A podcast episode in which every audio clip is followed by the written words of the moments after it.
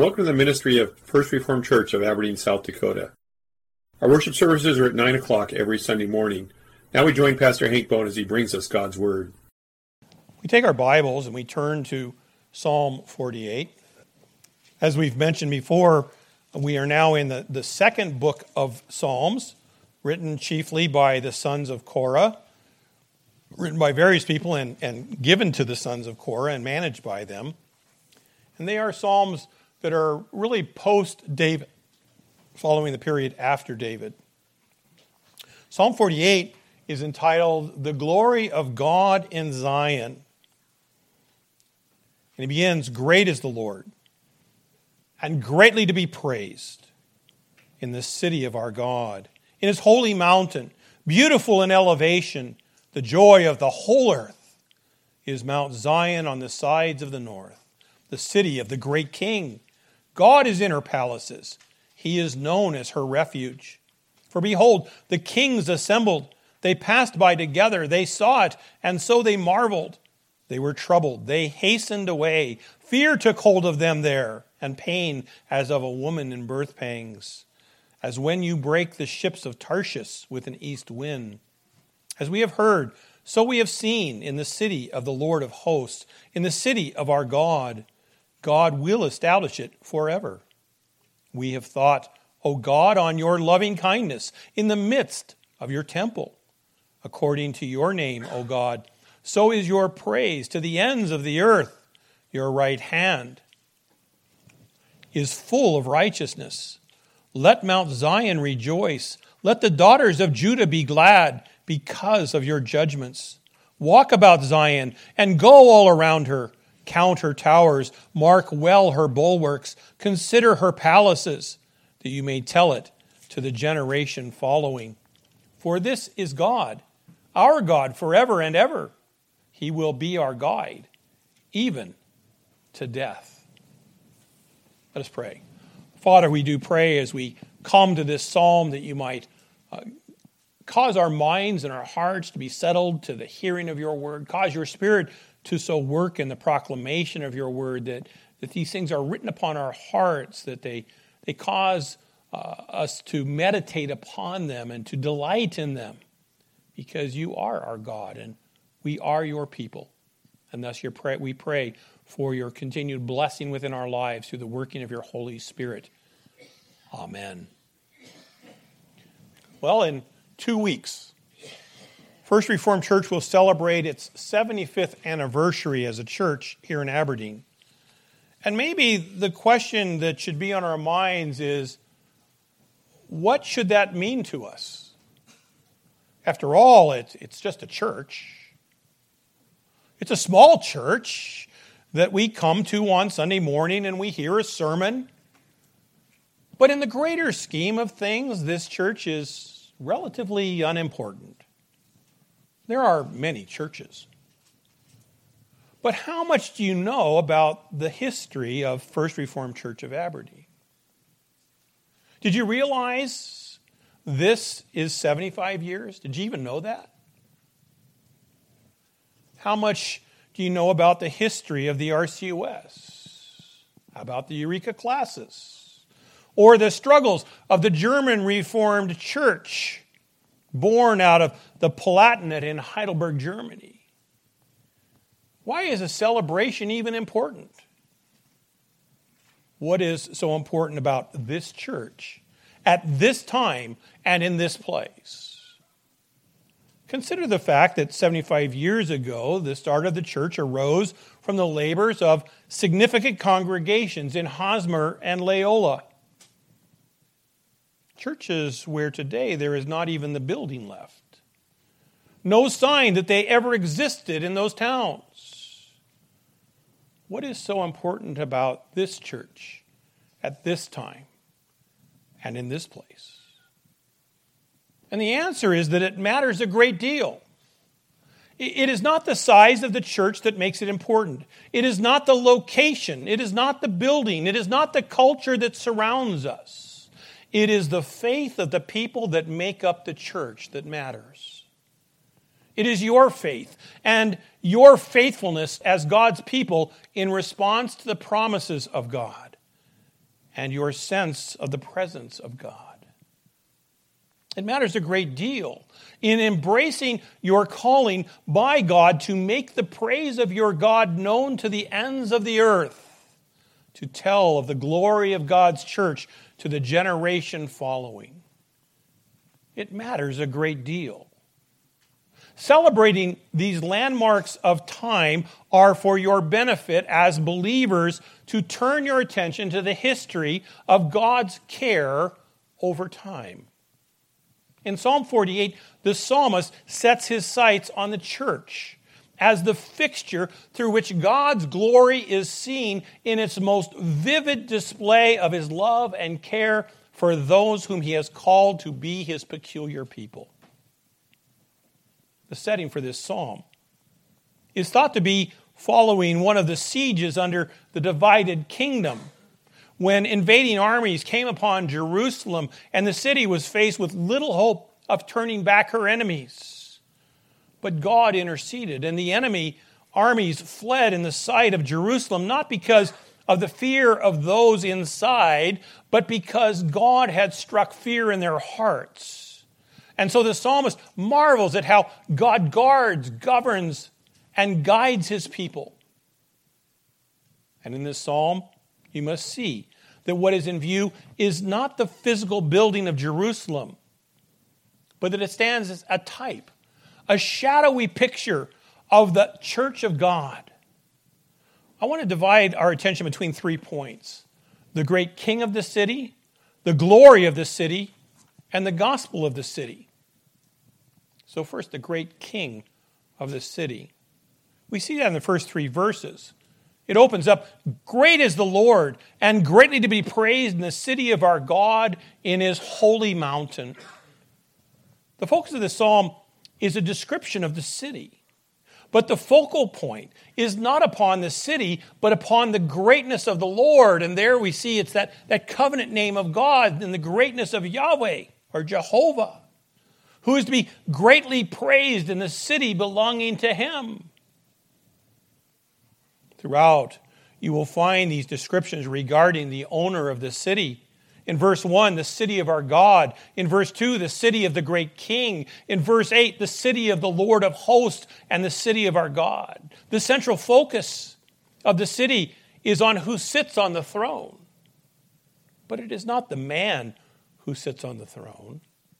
It was not King Ahaz or Jehoshaphat or Asa, who were kings at a time when the city came under siege, only to be delivered from utter despair by God's deliverance from heaven in a miraculous way. The focus of Psalm 48 is upon the Lord God who sits upon his throne in the heavenly Jerusalem, the true image, the original of the kingdom. You can hear the echo of Psalm 2 the verses 4 through 6 here. He who sits in the heavens shall laugh. The Lord shall hold them, his enemies, in derision. Then he shall speak to them in his wrath and distress them in his deep displeasure. Yet I have set my king on my holy hill of Zion. As you read your Bible, you must recognize that every occasion for great praise was the result of the same thing the presence of God. That sensing, that, that understanding of the presence of God in the midst of his people. Why do you come to church? Is it to praise the Lord, who is great and greatly to be praised? Should be. You have the sense on Sunday morning that you have come into the presence of God? In verse 4, it says, God is in her palaces. And the word palaces is a word for a, a fortified structure in a, a royal complex, which, when followed in that verse by the word refuge, has the idea of fortress walls. Again, it picks up a theme we find in the scriptures and picked up by, by Martin Luther. And a mighty fortress is our God. Notice he's not saying a mighty fortress of the walls of Jerusalem. He's saying a mighty fortress is our God who defends us. You know, one of the interesting Old Testament Bible stories is the story of Jericho. We know the story when, when Israel came into the promised land and they crossed over the river Jordan and then they marched around Jericho, which is a, a great fortified city built and designed to keep illegal immigrants out. They built the wall and God tore the wall down. And then God said, Don't rebuild the wall because it's not the wall that protects you but it's your God who protects you. And even here, the fortress city walls is not what protects them, but it's God who is their mighty fortress. But don't miss that it is not the wall that makes it the place of refuge, but it is God who is known as her sure defense. It reminds us of the words of Psalm 46 5 that we looked at a couple weeks ago. God is in the midst of her. She shall not be moved. God shall help her just at the break of dawn. When you find yourself in trouble and you only look at the thing with your physical eyes, you'll tend to be filled with fear and anxiety, maybe even become depressed. But you are called to see through the eyes of faith. It is in the eyes of faith that you sense God is present with you. And He removes the fear in the sense that you trust God can deliver you. Isn't that the great beauty of the sovereignty of God?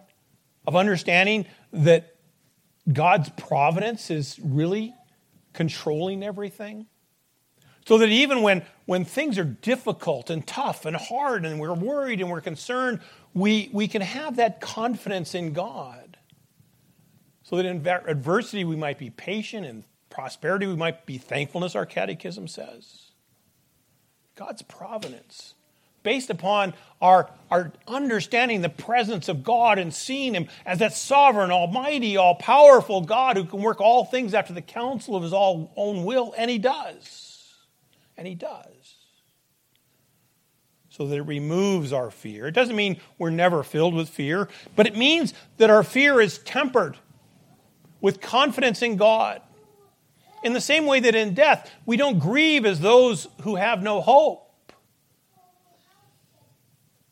The fact that God's presence is ever with us levels things out. So that the world becomes confused when it looks at us, doesn't understand because we have that principle of the Spirit of God working within us. Doesn't mean there's no pain. Also, doesn't mean there isn't any joy. There's both, but they're, they're shaped and formed and, and what you might say seasoned by the very grace of God. Whether it is an army surrounding Jerusalem or the guard in the garden to arrest Jesus, those who belong to the Lord can have confidence that God will guard them. Think about Daniel 3. You guys know the story, Daniel 3. It's a story where Shadrach, Meshach, and Abednego, Abednego refused to bow down to the great statue of Nebuchadnezzar. And the penalty for that was to be thrown into the hot, fiery furnace. And of course, they're brought before Nebuchadnezzar. and He confronts them. And listen to their response. Shadrach, Meshach, and Abednego answered and said to the king, O Nebuchadnezzar, we have no need to answer you in this matter. If that is the case, our God will we serve is able to deliver us from the burning fiery furnace. And if he will deliver us from your hand, O God.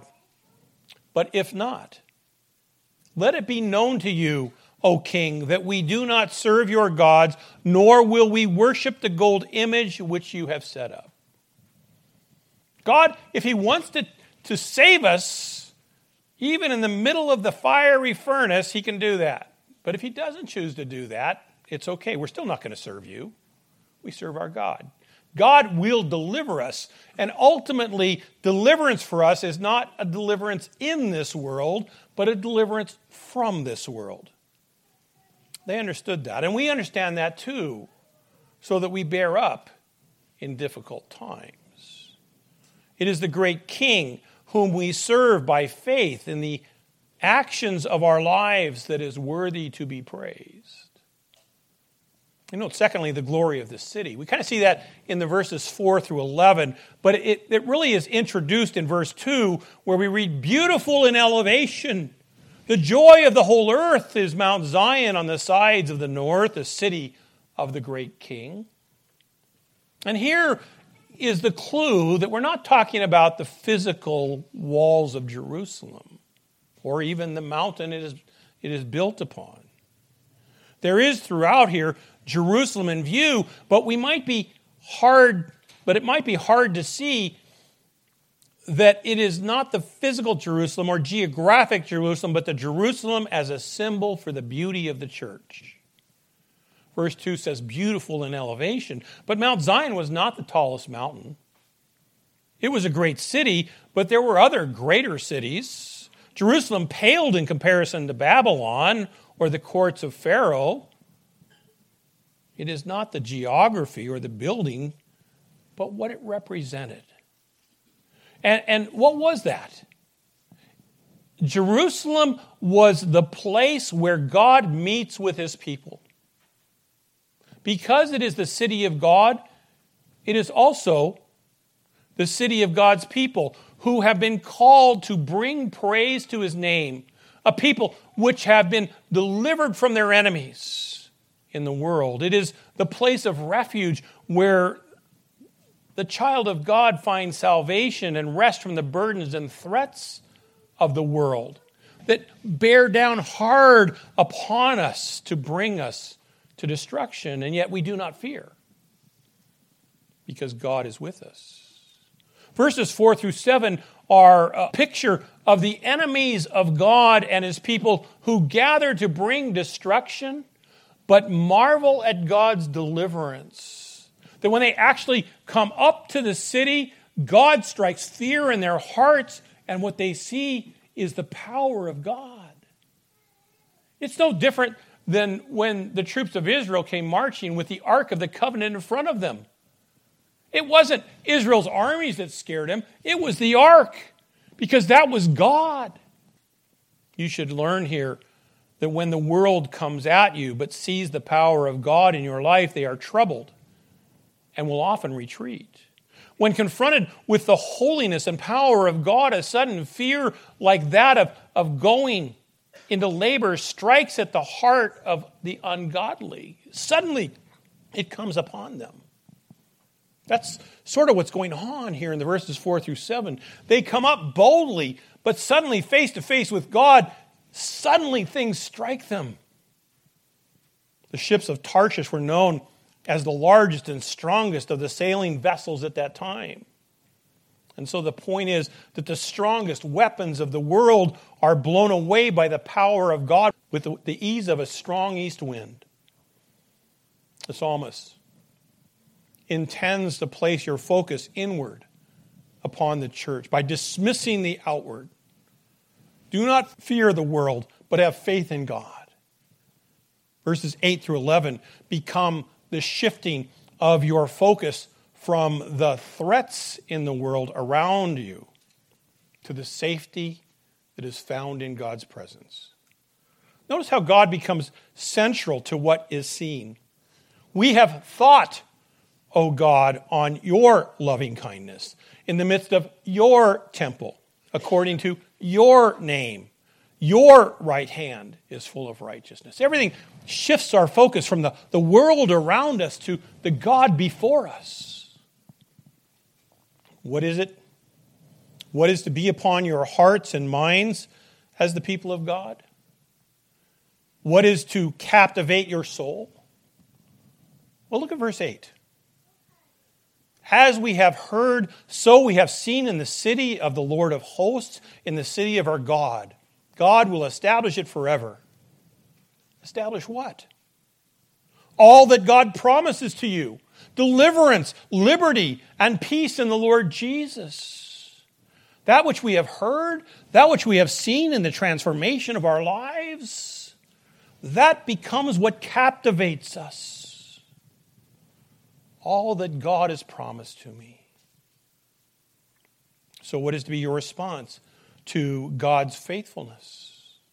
When you believe that God is your God, how are you to respond? Look at the responses in verses 9 through 11. Verse 9, you think on that. Think on you think on God. And where is this done? In the midst of the temple. In church. But you know, it's interesting. I thought about this. As New Testament Christians, you have become the temple of the Holy Spirit so that you worship God in spirit and in truth. And what's the next phrase there? According to your name, according to God's word, according to what God has said. Yes, we come into church to worship, and, and there's a special, unique dynamic in church where the people of God come together in the presence of God and hearing of His word is on display. But in your own life, the Holy Spirit dwells within you. So that Jesus says the day is coming to the Samaritan woman when people neither worship here in Jerusalem or, or here, but will worship God in spirit and in truth. Why? Because we became we become the temples of the Holy Spirit. He dwells within us. And that comes with obligations and responsibilities in the things we involve ourselves with. So that we throw off the lusts of the flesh and we embrace the, the power of the Spirit and we pursue that and we nurture that. I've always been intrigued by Paul's statement don't quench the Spirit. Why? Because, first of all, I think God's sovereign and all powerful. How can I stop God? And the Holy Spirit is God. How can I quench the Spirit? But, but Paul's point is this that in the choices that we make, in the actions that we take up, we choose those things that are going to promote the work of God in our life prayer and Bible study and fellowship even the speaking of the love of God that has, has touched my heart to my, my friend and my neighbor who may be finding themselves struggling and say, I can pray with you and I, I can, I can really uh, understand your, your sorrow. But there's a solution, it's found in God. Verse 11 You rejoice and are glad. And that brings us to our final point the gospel of the city in verses 12 through 14. We read, Walk about Zion and go all around her, count her towers, mark well her bulwarks, consider her palaces, that you may tell it to the generation following. Verses 12 and 13 is a description of studying your history as the church. Jesus promised in Matthew 16, 18 to build his church, and the gates of hell will not prevail against it. And we are a part of that church that Jesus is building. Now, I'm not sure that there's anyone here that was part of that startup of this church 75 years ago. But some have been here a long time. How many of you have studied God's hand of providence in building this church? We can talk about the building, and that is part of our identification. We're the, that metal building on South Dakota Street over by the water park. But that's not our identification. Our identity is in Christ. We are those who have been born again by the Spirit of God who find our peace in the salvation of the Lord. That's our identity. So meditate on, on how God brought you here and what that means for you and how crucial it is to be a biblical believer. Consider not just the pastors who have served here or those from the Eureka Classis who had a, a vision of, for a church in Aberdeen, but consider how God established a reformed faith out of the work of the apostles of the New Testament church how the creeds and confessions give expression to what you believe the Bible teaches and directs you in how you are moved to praise God from whom all blessings flow. The church has a history a history of faith, a history of belief, a history of confession. Celebrating these landmarks as we are about to, these landmarks of time are for your benefit as believers to turn your attention to the history of God's care over time. Did you notice how verse 10 said that the praise of God was to the ends of the earth? Meaning, even to Aberdeen? The church is to be evangelistic. You are to be an evangelistic Christian spreading the praise of God to the ends of the earth, which begins with the block over. But it is also to be generational. Look at the end of verse 13. That you may tell it to the generation following. You must know our history so that you can tell it to your children and children's children. I think about the Old Testament practice at, at Passover when the father would sit down and he would explain all these things to the kids. In fact, it was actually noted at a certain point where the kids were supposed to ask, Father, what do these things mean? And the father would recount all of God's deliverance out of Egypt and the Exodus and the providing of manna and all of those things. He would recount the whole history of how God was their God. We're to do that. You must know our history so that you can tell it to your children's children. God's covenantal design is for his promise to be within families. As parents, how seriously do you see the Sunday school and catechism program in this church? Is that something where when they hit a certain age, you ship them off to church and let church handle it? Or are you engaged in it? You know, one of the most fascinating things for me over the years has been how many parents, normally mothers, say, Yeah, when I was catechized, it just seemed like I was learning a whole lot of stuff and not really, you know. But when my kids were catechized and I had to work with them on that, it all really made sense to me all of a sudden. I learned more teaching my kids catechism than I learned in catechism. Interesting statement. How many of you took advantage of it? To once again have that benefit of communicating to your children and reaffirming in yourself the very covenantal blessings of God. We see the gospel of good news or good news in this through verse 14, where the psalmist ends by reminding us that being in the church is belonging to God. He is our God. When? Last week when things were going good? No, He's our God forever and ever. Forever and ever. In fact, the hope of the Christian is what? That while, yeah, there are difficulties in this world and things I don't care for, there's coming a day when that's all going to be removed. A time when sin's impact will be gone. He will be our guide, it says, even to death, or in some translations, forever. Have you so put yourself into the hands of God as the guide of your life that you are looking for and, and willing to go through those doors that God opens to you? You know, we we pray that we are to serve the Lord our God with all of our heart and soul and mind and strength. We say that every other week. When we read those commandments, when we, we hear that word of God, does it strike you? Does it, does it grab hold of you? Am I really loving God with all of my heart? Am I, am I using my strength for Him? Is my soul committed to Him and my mind? When God opens the door, am I quick to say, Here I am, Lord, send me? Have you made it your life to walk according to the vocation, the, the calling in which God has called you to serve Him and others in Christian love? all those who are in Christ, he has promised to be your guide even to death, which is another way of saying he will be your God forever, in whom you will delight.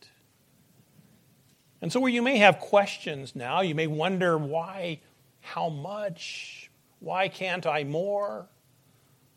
Understand we have, as the Catechism says, but a small taste, a small beginning of that glory that will become ours in all eternity, in the forever.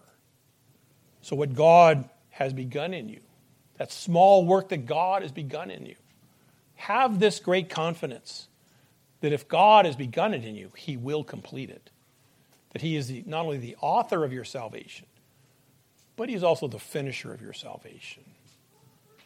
And in that we can take great confidence and we can lift up our voices and we can praise with great praise the great King of the city, the King of the church, even our Lord Jesus, who is King of kings. Amen.